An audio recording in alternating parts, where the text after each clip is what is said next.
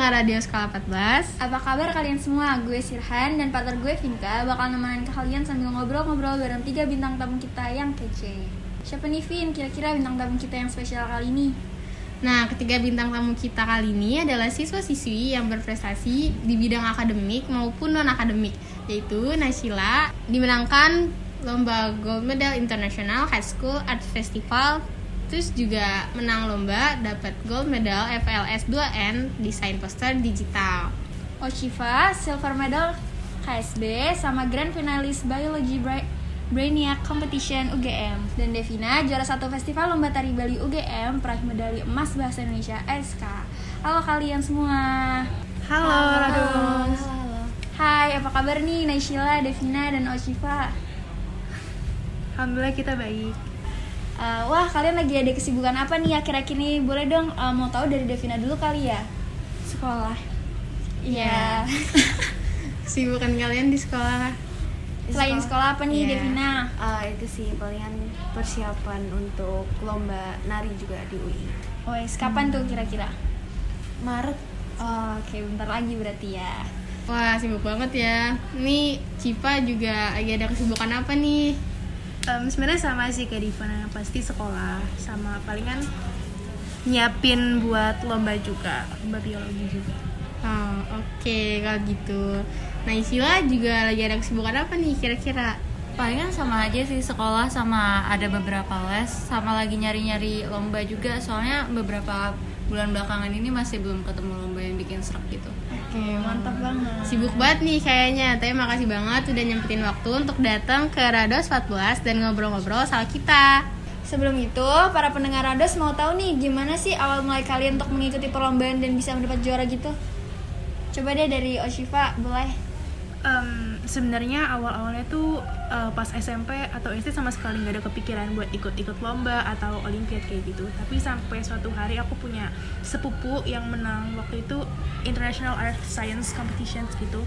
Dan otomatis dia udah menang di KSN bidang kebumian dan masuk ke ISO dan menang. Kalau nggak salah dapat perunggu atau silver begitu. Dan kayak inspired banget kayak oh keren banget loh dan jalan di bidang pendidikannya juga makin gampang gitu. Banyak sekolah-sekolah yang kayak mau eh, tanpa berbelit-belit tanpa tes gitu kayak gampang banget masuk sekolahnya nggak perlu kayak sesuai itu. Walaupun juga masuk ke ISC itu juga susah banget. Dan akhirnya aku cari apa sih bidang yang cocok sama aku gitu yang sesuai dengan eh, jurusan yang aku mau juga. Ntar itu antara dua kan kimia sama biologi. Tapi ternyata aku lebih serak nih di biologi. Jadi akhirnya aku coba tekunin biologi coba pelan-pelan awalnya ikut lomba juga kayak cuma buat ajang latihan-latihan aja tes mental tes soal-soal tuh kayak gimana sih tapi lama-lama kok asik juga jadi kayak ya udah kita terusin aja di bidang biologi gitu Wah, hebat banget nih Oshifa. Terinspirasi dari uh, sepupunya ya Oshifa ya? ya betul banget Nah, boleh nih uh, buat Naishila jawab. Em, kalau dari aku mungkin itu mulai sekitar eh, pas SMP juga ya. Di SMP ku tuh dulu ada kayak semacam ekskul art gitu. Nah tapi eh, dikhususin buat yang lomba-lomba namanya GGC Art. Nah dari situ tuh setiap tahun pasti SMP, eh, SMP ku bakalan ngirim perwakilan untuk ikut FLS 2N. Nah kebetulan itu tuh bener-bener tahun pertama di mana SMP itu nyoba buat ikut um, FLS 2 desain poster yang digital karena biasanya sebelum itu masih pakai krayon atau bahkan cat atau uh, ngelukis secara manual.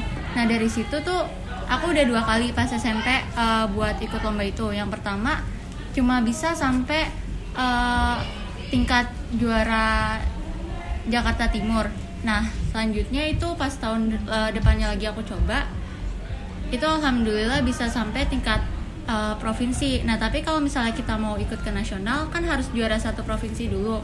Nah, karena itu aku udah uh, kelas 9 jadi nggak bisa ikut lagi. Terus pas SMA aku lihat kan itu lagi pandemi. Ternyata tuh lombanya bisa ikut meskipun online loh dan juga kayak uh, kita ngerjainnya bisa lebih lama lagi waktunya. Nah tadinya tuh aku mau nyoba FLS 2N kelas 11 karena kelas 10 kan iya apa sih baru masuk-masuk sekolah ngapain langsung uh, ikut-ikut lomba. Tapi karena temenku kayak ngajak gitu akhirnya aku uh, nyoba-nyoba buat ikut FLS 2N dan akhirnya menang. Dan dari situ juga uh, berujung ke yang gold medal High School Art Festival itu sendiri. Hmm, keren banget nih. Kita tepuk tangan dulu dong. Nah sekarang Devina nih boleh nih dijawab pertanyaannya.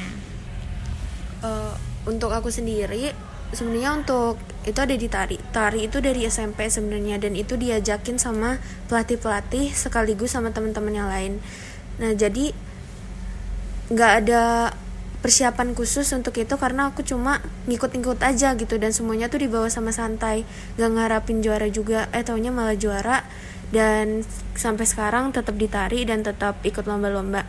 Dan alhasil aku bisa dapet yang juara satu lomba UGM itu.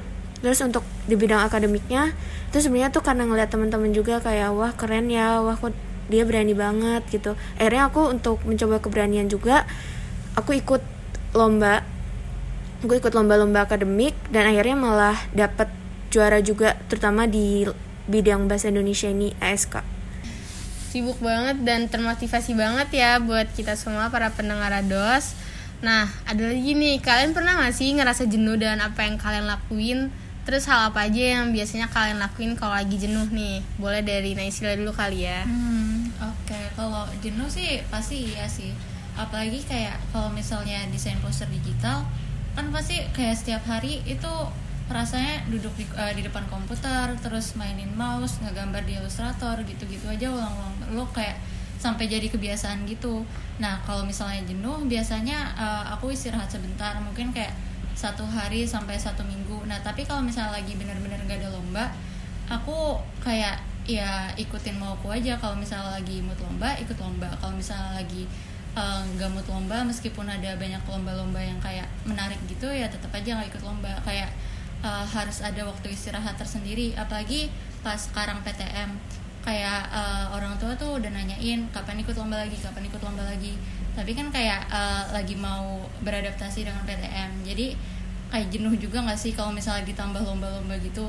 Jadinya aku istirahatin dulu biar bisa eh, benar-benar nge apa sih namanya ngejar tugas sama ngejar nilai. Nah nanti baru buat lomba-lomba yang kayak gitu tuh belakangan aja kan itu kan cuma buat tambahan gitu. Hmm, iya sih bener ya, pasti ada masa jenuhnya nih. Terus kalau Cipa gimana nih? Em, kalau aku juga pastinya ada kayak jenuh banget kayak harus baca textbook yang tebal dan mungkin satu hari ada targetnya berapa halaman dan itu pasti kayak ngerasa jenuh. Apalagi di sekolah kita juga belajar juga tapi kayak kalau kayak gitu aku nggak apa-apa. Aku nggak istirahatin diri sendiri juga dan dengar-dengar eh, motivasi dari teman-teman juga cerita ke teman-teman kayak apa yang aku ngerasain apa yang aku rasain dan alhamdulillah respon mereka sangat suportif juga. Dan kayak bilang nggak apa lo istirahat dulu. Kayak nggak apa eh, kalau kamu lagi istirahat tuh bukan berarti kamu berhenti gitu kok. Dan akhirnya ya udah eh, istirahat entah sehari atau dua hari gitu. Entah kayak pasti ke build lagi semangatnya aku harus ngejar yang kemarin-kemarin lagi nih. Terus kayak lanjut lagi deh gitu. Hmm, keren banget ya, harus tahu porsi kesibukan juga nih. Kalau Devina gimana nih Devina? Eh, kalau untuk aku sendiri pasti pernah jenuh. Kita pas kita semua pasti pernah jenuh. Nah cara buat ngadepin itu itu pertama aku doa dulu doa kayak benar-benar doa. Kayak Tuhan aku capek aku istirahat dulu ya kayak gitu. Terus yaudah aku nggak ngambil lomba-lomba aku nggak bahkan aku pun belajar untuk eh, materi buat besoknya pun enggak karena itu udah capek banget.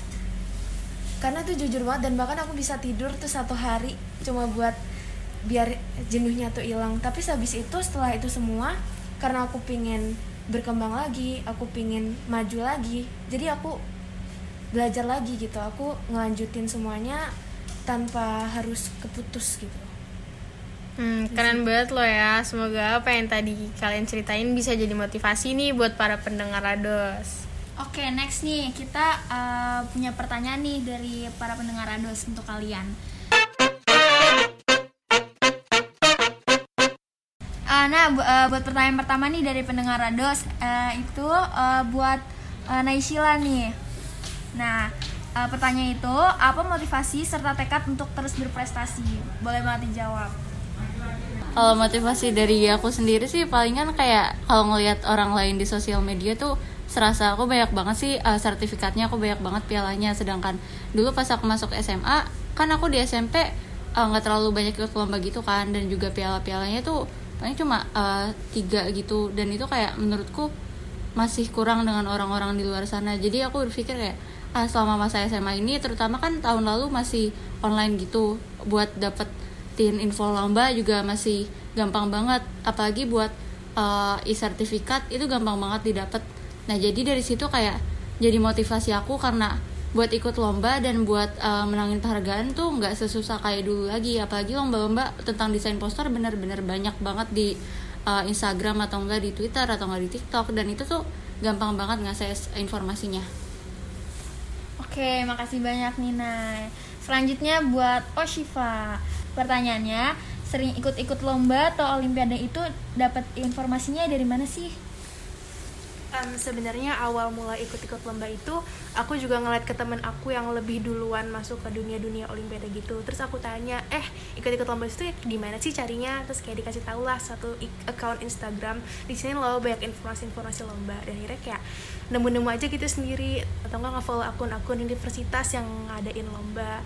Gitu sih kurang lebih dapat dapat info lombanya dari situ Oke, makasih banyak kok Shivani. Bisa nih buat teman-teman para pendengar Rados untuk kalau misalnya mau uh, ikut-ikut lomba juga nih bisa cari di Instagram. Terus uh, selanjutnya nih uh, buat Devina uh, pertanyaannya, how can you manage to get an achievement both in dance and study? Uh, kayak, uh, jawabnya pakai bahasa Indonesia aja ya. Iya yeah, boleh. Jadi gimana cara menyeimbangi itu? Yang pasti jangan kepikiran banget atau overthinking dan pasti selalu enjoy aja. Mau menang mau kalah itu biasa itu udah biasa banget di dunia olimpiade maupun dunia lomba tari atau lomba-lomba yang lainnya itu udah biasa. Menang itu bonus kalah itu jadiin pelajaran. Jangan karena kalian kalah kalian malah drop itu sama sekali nggak baik. Mendingan kalian perbaikin diri kalian sehingga kalian bisa dapetin apa yang kalian inginin gitu. Dan pastinya istirahat yang cukup sama jangan terlalu diforsir. Kalau kalian pengen istirahat ya udah istirahat. Mantap banget nih makasih banyak nih sarannya uh, dari Devina. Uh, selanjutnya nih ada dua pertanyaan lagi ya. Uh, yang pertama uh, gimana sih cara kalian buat belajar olimpiade? Terus soal-soal gitu dapat dari mana? Sama berapa lama juga latihannya? Ini bebas nih siapa aja nih yang mau jawab. Uh, mungkin aku jawab ya kalau misalnya belajar dari mana sebenarnya aku mungkin khususnya di biologi. Kalau biologi itu ada satu buku yang emang udah pakem banget ini nih buku yang buat olimpiade biologi itu namanya buku Campbell ada tiga series dan ada terbitannya juga. Uh, itu tuh emang udah jadi uh, terkenal gitu loh. Pokoknya sebelum ikut olimpiade gitu kayak pakemin aja dulu buku Campbellnya Nah, kalau misalnya buat soal-soal, pastinya ikut lomba buat latihan. Jangan dicari menang kalahnya, dicari pelajarannya, dianalisis nih. Oh, soal-soal tuh kayak gini loh. Kira-kira tuh yang bakal keluar tuh kayak gini, kayak gini. Kalau misalnya kayak lagi bengong atau misalnya lagi nggak ngapa-ngapain gitu, kayak pikir-pikir aja. Kemarin soal tuh yang kayak gimana sih? Oh, gini-gini. Oh, caranya tuh kayak gini kayak gini loh. Kalau misalnya nggak nemu, mungkin banyak kok tutor-tutor di YouTube soal-soal kayak gimana. Ataupun Eh, cari-cari uh, di Google itu juga ada. Jadi yang pasti kita harus juga cari guru uh, especially orang udah berpengalaman di dalam dunia-dunia olim gitu. Dan untuk lesnya atau persiapan lomba-lomba gitu uh, sebenarnya setiap orang tuh mungkin beda-beda. Tapi biasanya intensifnya kayak tiga bulan sebelum lomba besar gitu. Uh, pertanyaan terakhir nih uh, tolong banget spill kesehariannya ngapain aja dan how you manage your time.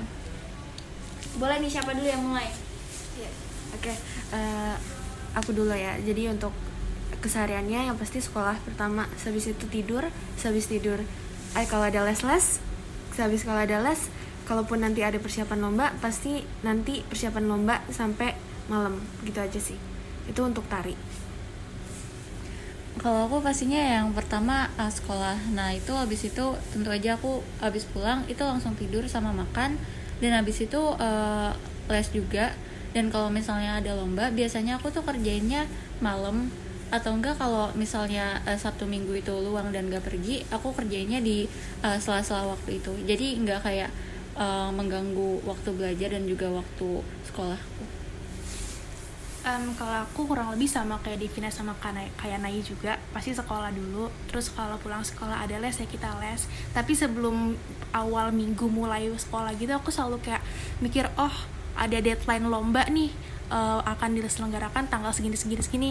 Aku nggak bakal kayak suatu malam itu hamin satu belajar situ enggak kayak kan capek juga dan juga nggak ada jadwal strict yang pasti kita ada tugas apa sih. Jadi kayak aku lebih fleksibel gitu. Kira-kira hari ini aku lebih baik kerjaan yang mana ya?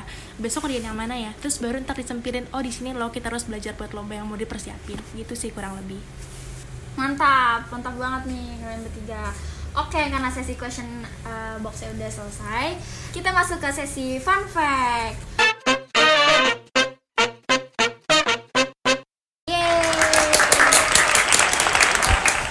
Oke, kita ke fun fact Devina dulu kali ya. Devina nih katanya waktu lahir tuh minum air ketuban. Itu gimana sih ceritanya? Bisa kalian ceritain ke pendengar Ados? Oke, ini mungkin ceritanya agak sedikit aneh, lucu sama agak ngeri dikit ya. Karena tuh singkatnya aja, waktu mamaku mau lahiran, itu kan udah pembukaan 10. Nah, pas di situ itu belum ada dokter, belum ada dokter yang datang. Dan kalau nggak salah bidan atau susternya itu nggak berani buat ngeluarin aku, sedangkan tuh aku udah keluar masuk keluar masuk gitu. Kayak keluar masuk keluar masuk dan otomatis air ketubannya udah pecah dong Iya. karena udah aku buka mulutnya harusnya aku udah minum dan ternyata emang bener pas dokternya datang itu aku keluar sendiri itu aku dok aku keluar sendiri lahir sendiri tanpa ada dokter dan itu aku langsung kayak mulutnya tuh kayak keluarin air keduban gitu kayak nggak bisa mingkem kayak anak-anak dan nggak bisa nangis. Aku malah ngeluarin air keduban. Dan di situ mamaku panik ayahku juga panik tapi berusaha berusaha buat nenangin mama. Dan di situ dokter cuma datang buat ngejahit doang. Jadi aku lahir sendiri. Keren ya, lahir lahir sendiri. Iya. Terus ada fun fact Naisila nih, katanya Naisila tuh sering banget tidur pas mapel MTK. Iya, jadi tuh pas kelas 8 kan ada kayak guru baru gitu di SMP ku. Nah, gurunya tuh kayak guru favorit kayak semua orang gitu loh di kelas 8. Nah, di mana uh, gurunya tuh bebas gitu buat nentuin uh, aturannya selama nilai kita masih di atas uh, kayak di atas nilai 90 gitu. Nah, pas kelas 8 kan aku bener-bener ambis banget kan. Kayak ambis-ambis banget apalagi di uh, bidang matematika. Nah, selama itu tuh uh, gurunya ngebiarin aku tidur asalkan nilaiku itu di atas 95 jadi kayak selama nilaiku di atas itu jadi aku nggak apa-apa tidur di uh, mata pelajarannya dan nggak bakalan dimarahin. Nah kayak itu tuh uh, salah satu tahun menyenangkan gitu. Soalnya aku bisa tidur pas pelajaran dan itu enak banget. Meskipun nilaiku harus jadi korban Yang penting tidur nomor satu Iya, ya. tidur nomor satu Oke. Kita lanjut ke fun fact-nya Ociva nih. Ociva tuh katanya sering banget healing ke kota tua buat menghilangkan stres. Gimana nih? Eh, iya benar banget. Aku suka banget keliling-keliling ke bangunan-bangunan tua, eh, especially Belanda karena kayak calming banget dan suasananya tuh beda. Jadi kalau misalnya aku ngerasa burn out atau ngerasa stres, aku suka ngajak eh, orang tua atau misalnya temen ke situ sih. Hmm, iya sih benar sih. Healing ke tempat yang bersejarah tuh emang bagus banget ya. Sekarang kita mau bacain manifest nih dan kita mau minta tolong buat Naisila, Civa sama Devina buat bacain juga manifest-manifest dari para pendengar Rados. Nah, oke, kita mulai baca manifest dari siapa ya? Dari Devina dulu kali ini. Oke, dari aku ya, aku dulu. Jadi ini untuk Kak Indri, angkatan 53 dari aku. Pesannya ini semangat calon maba, ditunggu kabar baiknya ya. Yeay, kita tunggu nih buat Kak Indri kabar baiknya. Oke, selanjutnya Naisila nih. Oke, jadi ini tuh buat orang cakep dari orang soleh. Nah, pesannya itu, halo sayang, rambutnya bagus nggak? Waduh, siapa nih ya? Soleh banget nih, Masya Allah. Selanjutnya dari siapa nih? Cipa, Cipa. Um, ini itu buat Malika Zahra from Gigi Hadid. Eh, pesannya, love you Mal, jangan kebanyakan manadol ya. Tuh, untuk Malika boleh ya. Oke, sekarang eh, dari gue dulu kali ya. Ini tunya you fromnya Minas Anor. Message-nya, gue mau pesan buat teman-teman yang baca ini, jangan sampai logika manusia sama yang di atas. Jujur gue kadang sebel sama diri gue sendiri, kenapa nggak bisa kayak dia atau yang lainnya. Padahal jelas gue bukan dia dan jalan gue sama dia pasti beda. Kadang kita ada masanya buat ikutin alur dan gak ngegabah. Jadi gue harap kita bisa sama-sama paham apa kehendak kita yang bukan karena ujung-ujungnya kalau terlalu nuntut yang kecewa juga bakal diri kita sendiri. Oke, bener banget nih. sekarang dari Sirhan. Oke, dari gue ini buat uh, Wulan MIPA 3 uh, dari A. Ada deh. Nah, message-nya ini kamu baik, asik, seru dan cantik. Tapi udah ada yang punya. Ya udah deh, cuma bisa doain, berharap dan mengagumi dari kejauhan aja. Dan mudah-mudahan sekolah cepat masuk 100% deh. Mau ketemu. Hehe. Nah, udah 100% nih. Udah ketemu nih kira-kira apa belum? Udah ketemu belum nih ya? Oke. Uh, Nah, nggak kerasa, udah lumayan lama ya kita ngobrol-ngobrol sama Naishila, Devina, dan Oshifa. Nah, mulai dari Q&A, terus bacain fun fact juga, dan yang terakhir manifest-manifest tadi dari para pendengar Rados 14. Nah, kira-kira gimana sih nih kesannya selama di Rados 14 dan ada nggak sih pesan dari kalian bertiga yang mau disampaikan untuk pendengar Rados? Dari siapa ya? Dari Devina kali. Kalau dari aku, pokoknya terus-terus berprestasi, jangan cepet nyerah, terus usahain yang terbaik dan jadiin sesuatu hal itu jadi pengalaman dan jangan cepet puas dan juga jangan besar hati. Itu aja sih. Oke, makasih banyak. Next. Um, kalau dari aku yang pasti jangan lupa berusaha dan doanya juga karena kalau berusaha doang juga nggak akan ada hasilnya dan kalau berdoa doang juga sama aja gitu sih. Kalau dari aku mungkin gak ada hubungannya sama prestasi ya, tapi jangan lupa kerjain tugasnya dan kayak jangan telat kalau misalnya kerjain tugasnya. Jangan pokoknya jangan ngaret-ngaret. Pokoknya kalau misalnya ngaret meskipun satu atau dua hari pun itu bakalan jadi pusing banget deh ngerjainnya. Iya benar banget sih nih. Oke makasih banyak banget nih buat Oshiva, Devina, Naisila yang udah nyempetin waktunya Dan udah dengerin juga kita ngobrol selama ini. Uh, Semoga yang udah disampaikan sama mereka bertiga bisa bermanfaat semua buat uh, para pendengar Ados Oke. Okay. Sebelum itu kita mau kalian bertiga buat ngomong Uno Dos stress Rados Podcast. Oke? Okay? Satu, dua, tiga. Uno Dos stress Rados Podcast. Yeay.